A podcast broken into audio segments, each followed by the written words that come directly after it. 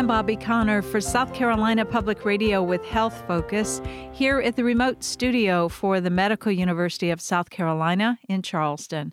According to the American Cancer Society, practicing mindfulness can help reduce stress, anxiety, and depression and increase positive emotions and enjoyment in daily life. Dr. Wendy Balliet is here to talk about mindfulness as a tool to help deal with stress. Dr. Balliet is a psychologist who works with patients who have cancer or chronic health problems through the Division of Biobehavioral Medicine and Hollings Cancer Center at MUSC. Dr. Balliet, what are some of the extra challenges that crop up for cancer survivors that you often help people deal with? First, I think it's important to point out that sometimes the emotional wounds of cancer can take longer to heal than the physical.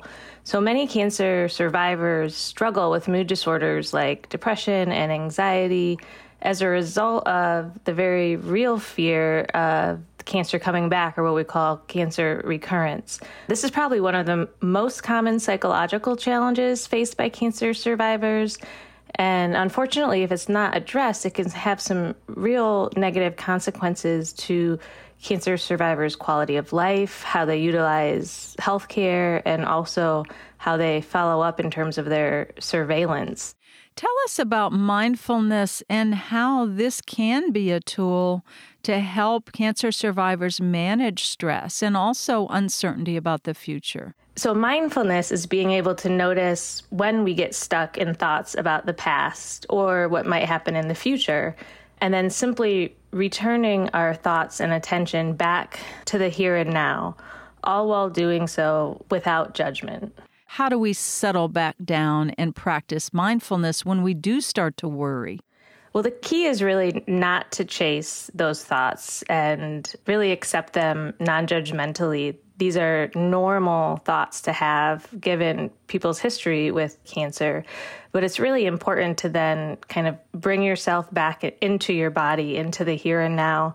And one of the quickest ways to do that is a technique we call grounding. So, really engaging all your senses. So, really paying attention to what you're seeing, what you're feeling, the ground beneath your feet, what it smells like. Um, really kind of bringing back to the present moment. From your perspective, how can cancer survivors practice a bit more self care, especially during stressful times?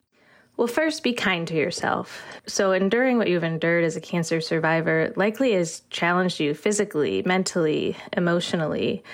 And acknowledging these changes and addressing them will help you cope better and live a more meaningful and present focused life.